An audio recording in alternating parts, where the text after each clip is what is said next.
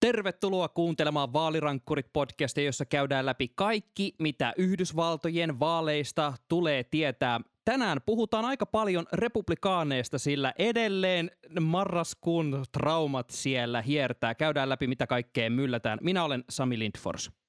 Tänään käydään myös läpi ö, henkilöstövaihdoksia. Siellä porukkaa erotetaan, mutta uusia ihmisiä pääsee johtotehtäviin. Aivan tuoreita uutisia. Minä olen Tuomo Hyttinen ja tänään on 77 viikkoa vaaleihin.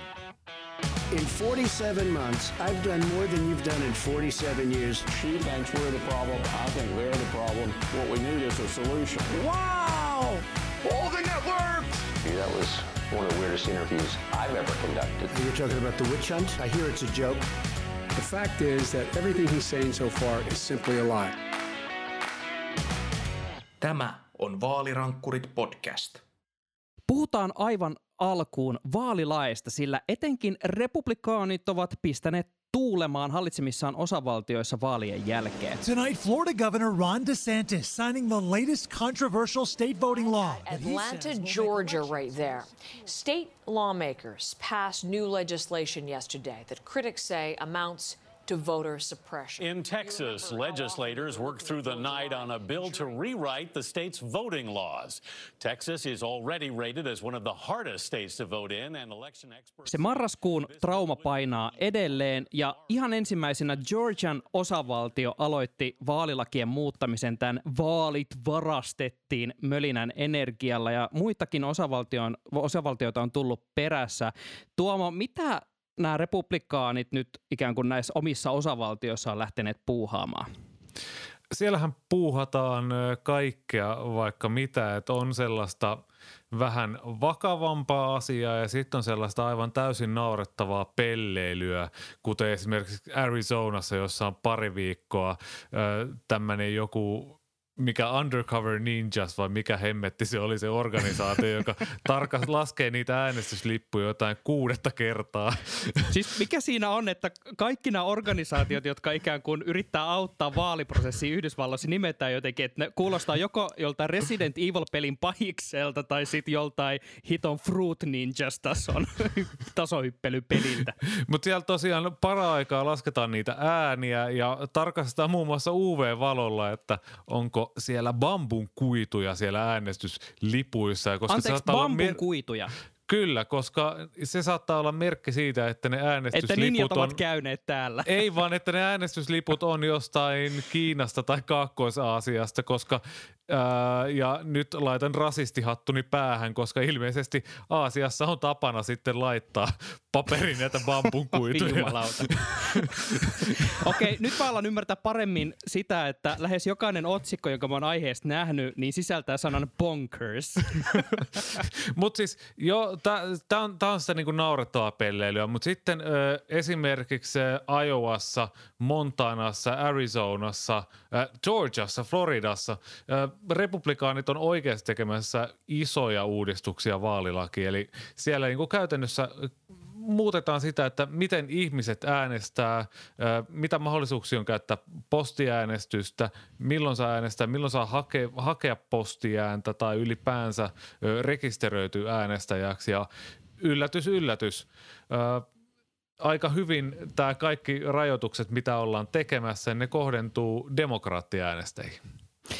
Ö, kaikes, kaikki tämä oikeastaan mökä, mikä tähän on kaikkeen liittyy, on kuultu Georgiasta, koska se lähti ensimmäisenä tosiaan tähän tota, muutosprosessiin. Ja no, osavaltiolla on siis muutenkin aika pitkä historia rasistisista vaalikäytännöistä, ja nytkin kohdistetaan etenkin mustaan väestöön tämmöisiä kohdistuvia, oikeastaan aika tämmöisiä pieniä juttuja niin siinä kokonaisuudessa. Tämä koko uusi vaalilakihan on yli sata sivuinen, mutta siellä tota, esimerkiksi täytyy mainita ää, postiäänestämiseen liittyviä muutoksia. Ää, aikaisemmin tämä hakemusaika oli 180 päivää ennen vaaleja ja tota, nyt se on rajattu niin, että ää, 77 päivää ennen vaaleja ja ää, viimeistään 11 päivää ennen vaaleja voi niin hakea tätä äänestyslipuketta, eli sitä ää, aikaväli, milloin pitää muistaa se hakemus tehdä, lyhennettiin. Ja samoin postiäänilaatikoita, eli niitä, mihin jengi voi käydä sitten niitä tiputtaa, niin niitä tiputetaan 93 korkeintaan, huom, korkeintaan 23. Eli niitä voi siis olla tämän lain mukaan vähemmän kuin se 23.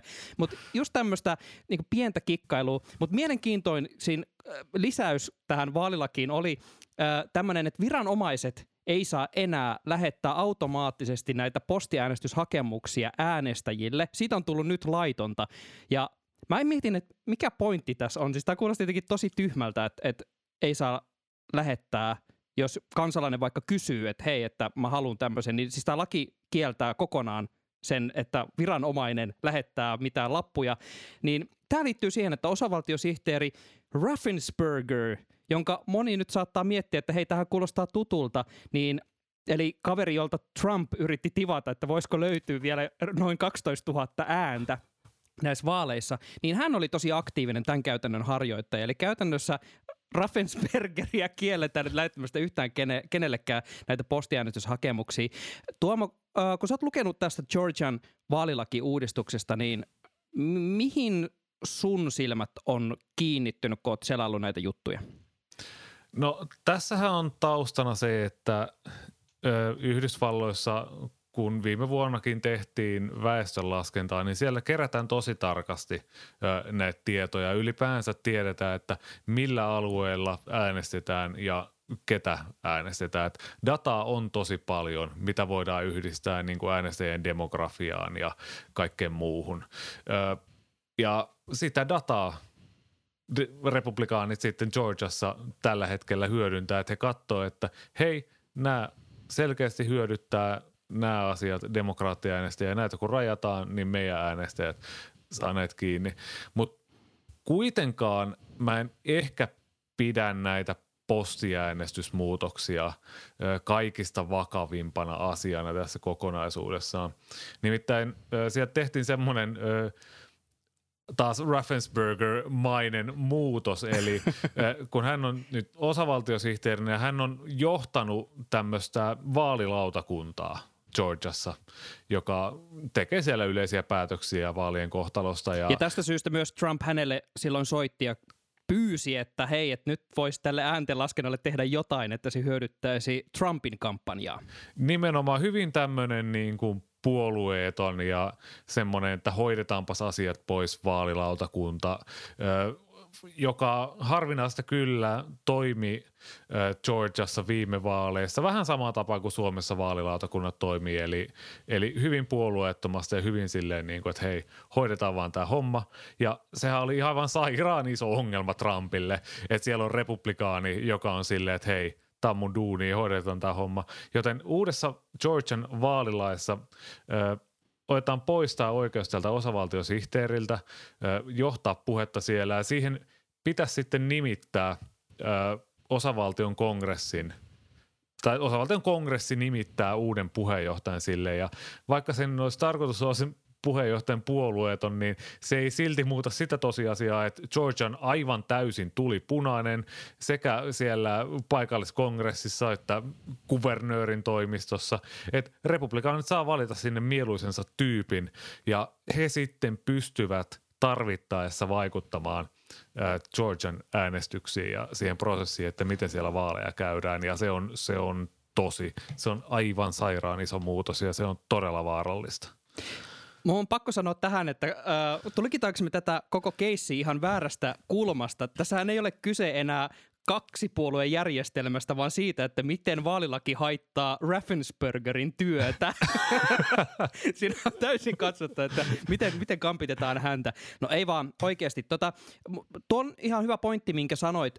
Meidän tota, toinen suosikki Nate, eli me seuraamme 538-sivuston päätoimittaja Nate Silveria ja Nate Conia, joka on New York Timesilla tämmöinen tilastoniilo, joka sitten hoitaa New York Timesille kaikkea vaalidata-analyysiä – niin hän kirjoitti ensiksi tuossa tota, huhtikuun alussa ää, jutun juurikin tästä, että tämä uusi vaalilaki ei suoraan vaikuta juurikaan siihen, että millä tavalla äänestystulos muuttuu.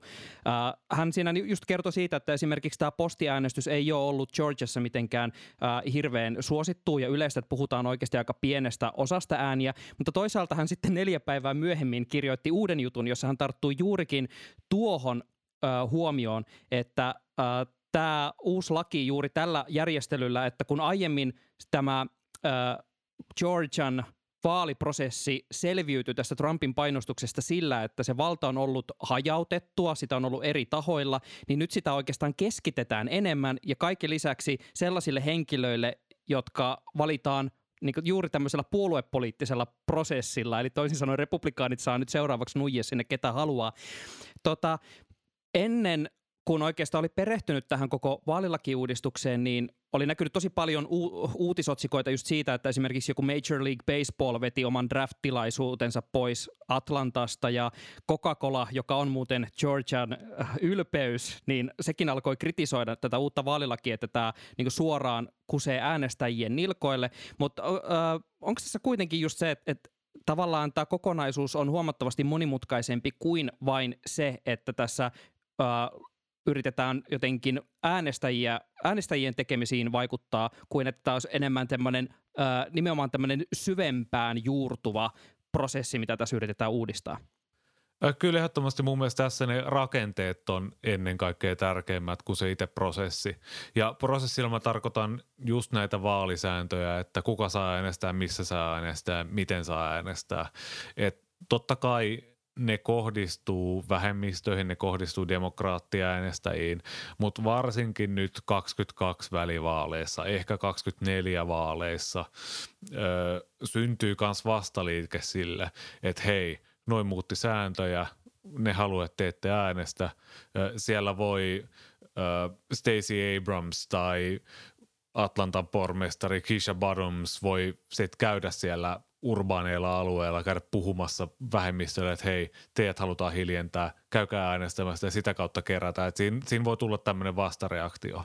Mutta sekään ei auta, vaikka siihen saataisiin millainen vastareaktio tahansa, koska sen jälkeen jos äänet on laskettu ja rakenteellisesti sitä koko prosessia johtaa puolueellinen lautakunta, joka pystyy vaikuttamaan jotenkin äänen laskentaan tai – siihen sisältöön tai prosessiin muuten, että vaikka päätää, että hei, hylätään postiäänet, jotka on tullut tietyn päivän jälkeen.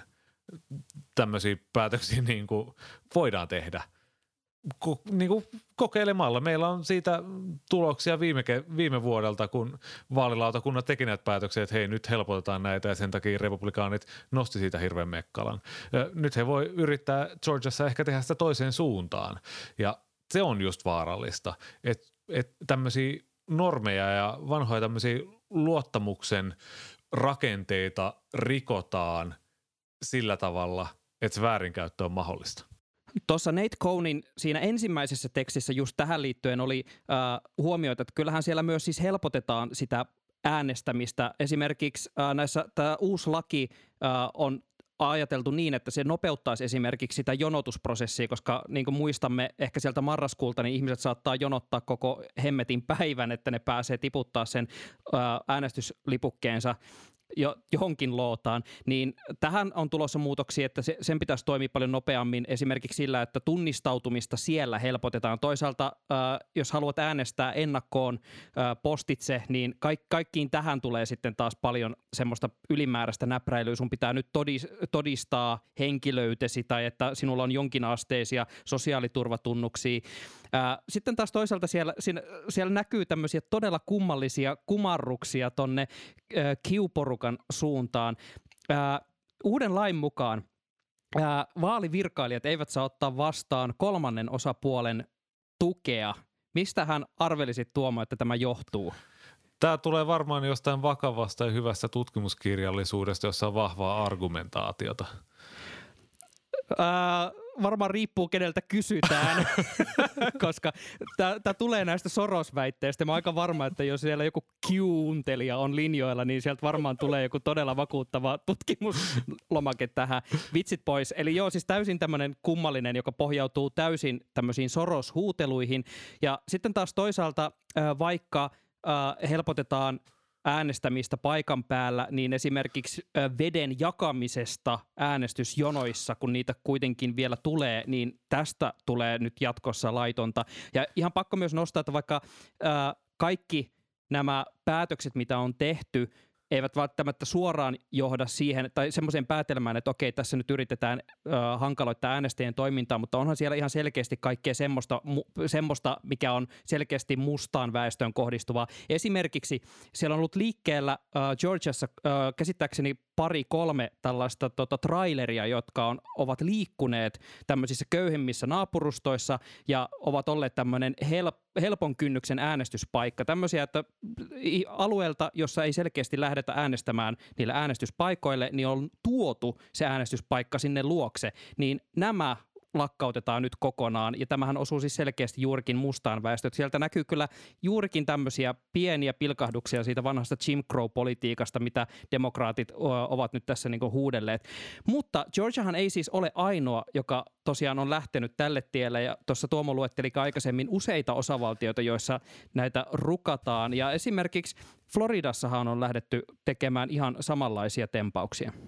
Joo, siellä vuoden 2024 pressasuosikki, jos ei Trumpia tai Trump junioria tai Mike Penceä lasketa, niin kuvernööri Ron DeSantis hehkutti, että nyt kuulee osavaltiovaaliprosessiin tulee niin paljon läpinäkyvyyttä ja nyt kun vähennetään tätä postiäänestystä, niin kyllä kuule luottamus paranee ja näin päin pois. Vaikka useat floridalaiset republikaanivaalitaktikot on ollut vähän silleen, että mm, Republikaanit ennen vuotta 2020 äänesti postitse enemmän kuin demokraatit. Että et tämä saattaa oikeasti iskeä heidän nilkkaan takaisin. Toisaalta äh, Floridassa ei ole nähty tämmöistä yritys-slashbackia samalla tavalla kuin uh, Georgiassa. Uh, kattelin tuossa, että siellä on lähinnä yksi tämmöinen random, tai no meille random matkailualan yritys, siellä paikallisesti ihan iso toimija, on ollut ainut yritys, joka on kritisoinut tämän lakipaketin läpimenoa, mutta kaikki muut floridalaiset isot, isot yritykset on ollut vähän silleen, että no business as usual, ei täällä mikään toimi muutenkaan. Tiedän kyllä muutaman mediayhtiön, jotka ovat olleet tästä hieman näreissä. Nimittäin äh, kun tuota lakia oltiin viemässä eteenpäin, niin useat mediatalot yritti sitten tiedustella sieltä kongressista ja myös itse kuvernööri DeSantisilta, että hei, että Milloin on muuten tämän vaalilakiuudistuksen käsittelypäivät? Me haluttaisiin tulla sitten seuraamaan ja lähettämään suorana televisiossa sitten tämä prosessi. Vastauksia ei koskaan kuulunut. Esimerkiksi ABC Newsin toimittaja oli ihan silleen, että, että, että hän sai juuri hetki sitten kuulla, että nyt on ny, juuri nyt käynnissä tuolla salissa tämä käsittely, mutta Fox News, äh, Fox and Friends sai näyttää tämän suorana. Heille oltiin kerrottu, että milloin kannattaa tuoda kamerat ja muut sisään. Eli siinä oli semmoinen mielenkiintoinen kritiikin paikka, että jos pitäisi tuoda vaalilain näkyvyyttä, niin ainakaan – vielä tässä käsittelyvaiheessa tämä nykyinen laki ei semmoista mahdollistanut. Sami, sä oot meistä kahdesta broadcast-yhtiössä töistä. Mitä luulet, onko ollut kova veto Fox and Friendsillä tuohon aikaan, kun on näytty jotain prosessia paikallisesta parlamentista? Siis mä oon varma, että se on ollut äh, sellainen hitti, jota voitaisiin ver- verrata kuin linnan juhliin. Siellä on jokainen yhdysvaltalainen ollut varmasti linjoilla katsomassa, kun Floridassa vähän nuijitaan paperi paperia pöytään.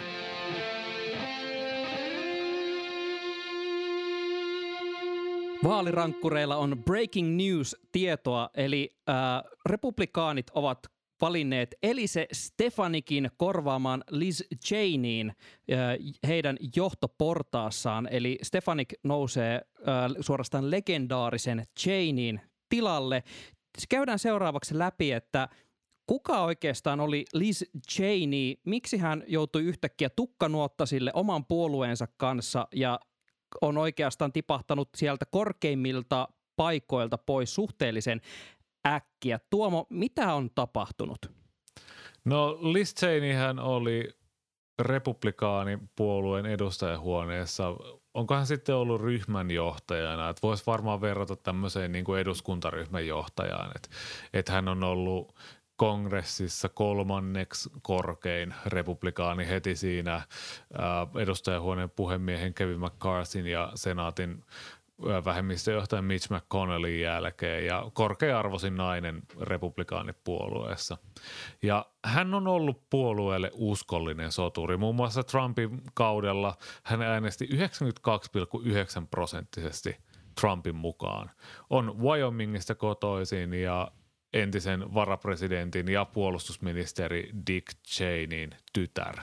Ja hän on aivan siis täysverinen, vähän sekopää, ei kuitenkaan ihan Jim Jordan tason sekopää republikaani, mutta hänellä on yksi paha vika. Hän ei voi sietää Donald Trumpia. Siis Varsin... mitä, onko, onko tällä, niin kun, kun hänestä käytetään myös titteliä täydellinen konservatiivi, niin olemmeko nyt törmänneet jälleen jonkinlaiseen uuteen hörhöyskattoon? Kyllä, tai siis täydellinen konservatiivi ei ole enää täydellinen republikaani. Eli Liz Cheney suuttu pahasti näistä vaalivilppisyytöksistä heti silloin vaalien jälkeen. Silloin kun loppiaskapina lähestyi silloin vuodenvaihteen jälkeen, hän tammikuussa hän suostutteli kymmenen tällaista entistä puolustusministeriä kirjoittaa siitä, että hei, armeijaa ei tule käyttää tässä kiistassa, vaikka Trump sanoisi mitä. Ja sitten kun loppiaskapina iski ja tämä väkijoukko valtas kongressitalon Capitolilla, niin silloin Janeilta meni kuppi aivan täydellisesti nurin. Ja silloin hän aloitti presidentti Trumpin kritisoimisen ihan niin kuin kaikki muutkin johtavat republikaanit teki. Ja tosiaan juuri nyt tässä perjantaina viiden aikaan iltapäivällä, kun äänitämme tätä jaksoa, on tullut uutinen, että republikaanit ovat nyt tosiaan päättäneet korvata Liz Cheneyin paikan Elise Stefanikilla. Kuka on Elise Stefanik? Hän on tämmöinen New Yorkilainen nouseva tähti puolueessa. Hän, häntä on vähän kritisoitu siitä, että hän on ollut semmoinen turhan moderaatti. Eli kun Liz Cheney äänesti 92,9 prosenttisesti Trumpin linjoilla, niin 538 mukaan Eli Stefanik on äänestänyt vaan 77,7 prosenttisesti Eli Trumpin hän ei mukaan. ole ollut Trumpin ehdotusten takana. Hän ei ole esimerkiksi usein. tukenut Trumpin veroleikkauksia siis mieti, mutta toisaalta hän on New Yorkin osavaltiosta kotoisin oleva republikaani, että eihän hän voikaan olla samalla tasolla kuin Wyomingista kotoisin oleva republikaani.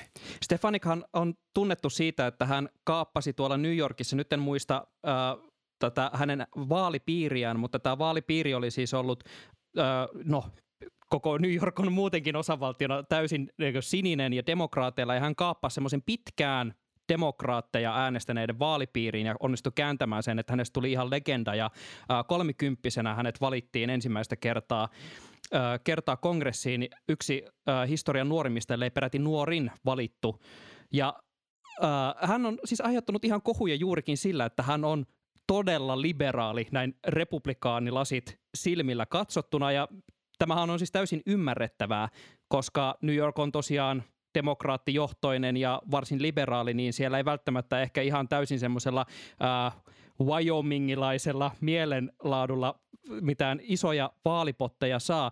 Mutta mistä se Tuomo nyt kertoo, että äh, Liz Cheney, joka on ollut niin sanotusti täydellinen konservatiivi, mutta äh, tässä yhdessä asiassa Eli siinä, että valtaa ei pitäisi kaapata kuin jossain bananivaltiossa konsanaan, niin siitä on tullut tämmöinen kynnyskysymys, joka nostaa tämmöisen puolueen sinisen lampaan yhtäkkiä johtopaikalle.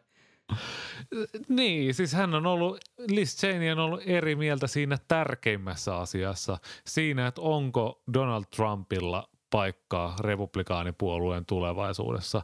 Ja Liz Cheney ei ole sitä mieltä ja 95 prosenttia republikaanipuolueesta on sitä mieltä, että Trumpilla on edes joku rooli. Ja siis sanokaa mitä sanotte, mutta on ihan oikein, että Liz Cheney sai kenkää tuolta paikalta. Mieti, Oho. mieti Sami, jos keskustan eduskuntaryhmän johtajana olisi joku tyyppi, joka sanoisi, että hei, me voitaisiin ajaa turve alas vaikka heti. eihän ai, ai. tuollaista oksyforonia olemassakaan. Ai saakeli, tämä...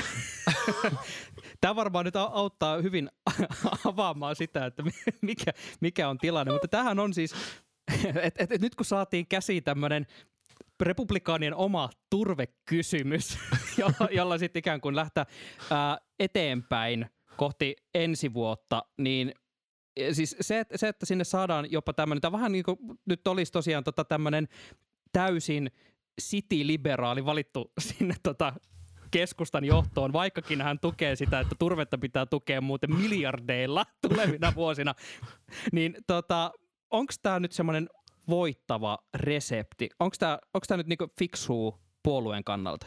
No ensinnäkin musta tuntuu, että toi Stefanikin valinta on vähän sellainen, että et, et siellä ei ollut oikein muita vaihtoehtoja, että imua sinne ei ole, että joku haluaisi, että hei, minäpä haluan nyt johtaa tätä porukkaa, joka ei tee kompromisseja missään ja näin päin pois. Mutta sitten taas pidemmällä aikajänteellä, kun mietitään tätä voittavaa linjaa, niin se on ehkä republikaanipuolueessa voittava linja. Että sä et oikein voi olla republikaanipoliitikko, ellei sä oot Trumpin takana, koska Trump on niin suosittu. Mutta 22 välivaaleissa mä en oikein tiedä, voiko se toimia. Se on tosi, tosi, tosi mielenkiintoista nähdä, koska kaiken järjen mukaan marginaalit on niin pieniä tällä hetkellä, että republikaanien pitäisi ottaa ihan melkein jopa rökäle voitto.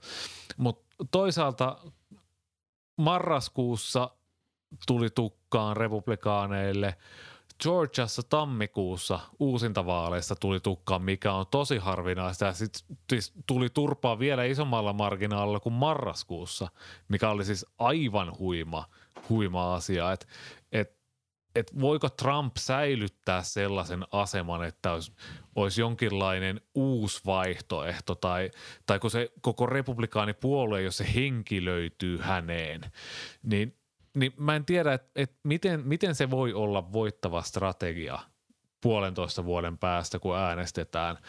Uh, tämmöinen tyyppi vielä, joka, joka ei saa sitä Twitterissä tai Facebookissa sitä ääntään sinne suoraan filteröimättä äänestäjien ulottuviin, vaan, vaan hän on vähän semmoinen kuningas, joka siellä Maralaakossa hallu, on hallitsee ja, ja joutuu vähän siellä porukat käydä suutelemassa hänen sormustaan, niin oh, siis, siis kaikki tämmöisiä pitää pohtia. En mä vielä lyö Sami mitään lukkoa, mutta niin kuin mä sanon, että ihan sairaan mielenkiintoista puolitoista vuotta on tulossa.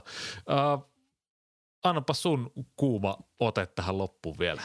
Mun mielestä tämä on silleen mielenkiintoinen tilanne, että uh, kun niin kun, tota, vahvasti olemme tässä toistelleet uh, oikeastaan kaikissa tämän vuoden puolella tulleissa jaksoissa. Eli äh, republikaanit on nyt tosi pahasti jumissa kautta vahvasti ankkuroituneet. Tämä varmaan riippuu niin tulki, tulkinta siitä, että niin kuin miltä kantilta tätä katsoo. Mutta he ovat tosi vahvasti siinä, että me ei voida unohtaa just sitä, että Donald Trump sai kuitenkin ihan ennätysmäärin ääniä silloin marraskuun vaaleissa. Ja tätä porukkaa pitää todella, niin kuin sitä äänestäjäkuntaa täytyy jotenkin pitää kuin kukkaa kämmenellä, jos halutaan yhtään mitään vaaleja ää, voittaa. Ja ne on kuitenkin jo silloin puolentoista vuoden päästä pitäisi olla tota, ää, voittamassa niitä paikkoja takaisin. Ää, tässä Stefanikissa on mun mielestä semmoinen mielenkiintoinen ää, jotenkin tulkintaero. Ja Stefanik ei ole siis käsittääkseni tähän päivään mennessä ää, suoraan ikään kuin ilmassut ö, mitään semmoista äärimmäisen salaliittoa hörhöilyä, mutta puhunut kuitenkin sillä tavalla, että se ilmeisesti miellyttää näitä ö, Trumpin kannattajia, jotka uskoo siihen, että vaalit varastettiin. Että Stefanik on todella hyvin niin kävellyt semmoista nuoraa pitkin, että toisaalta mä en väitä mitään, mikä ei pidä paikkaansa, ja nämä tyypit uskoo, että mä sanon koko aika, että mä uskon niitä. Että tavallaan semmoinen hieno hieno tota nuora, miten pitkin mennään. Ja tuossa Slatein What Next podcastissa oli jopa semmoista pohdintaa, että tämä Stefanikin valinta vahvistaisi sitä prosessia, että republikaanit yrittää päästä tämmöiseen Trumpin jälkeiseen aikaan. Mitä? Tuo, Tuomo, nyt kun, me, nyt kun me ollaan puhuttu tässä jaksossa pitkästi republikaanien vaalilakiuudistuksista eri osavaltioissa ja kerrottu, että miten kävi Liz Cheneylle, kun sanoi, että vaaleja ei varastettu, olkaa hiljaa, niin näyttääkö tämä susta siltä, että ää, nämä toimenpiteet on nimenomaan johtamassa post-Trump-aikaan? Post-Trump-aika koittaa siinä vaiheessa, kun Trump päättää jättää leikin kesken tai kuolee tai katoaa jotenkin yllättäen. Ei, niin kuin tällä hetkellä me ollaan odotettu, että mikä se voisi olla se keino. Voisiko se olla, että republikaanit kyllästyy, jos hän haukkuu haitia persläpimaaksi tai niin kuin nuoleskelee Putinia Helsingissä tai hemmetti kongressitalo vallattiin alle puoli vuotta sitten. Ja nyt silleen, että no niin, nyt on valittu uusi ryhmyri, että tämä nyt vahvistaa sitä prosessia. Sami, mitä sä oikein kuuntelet?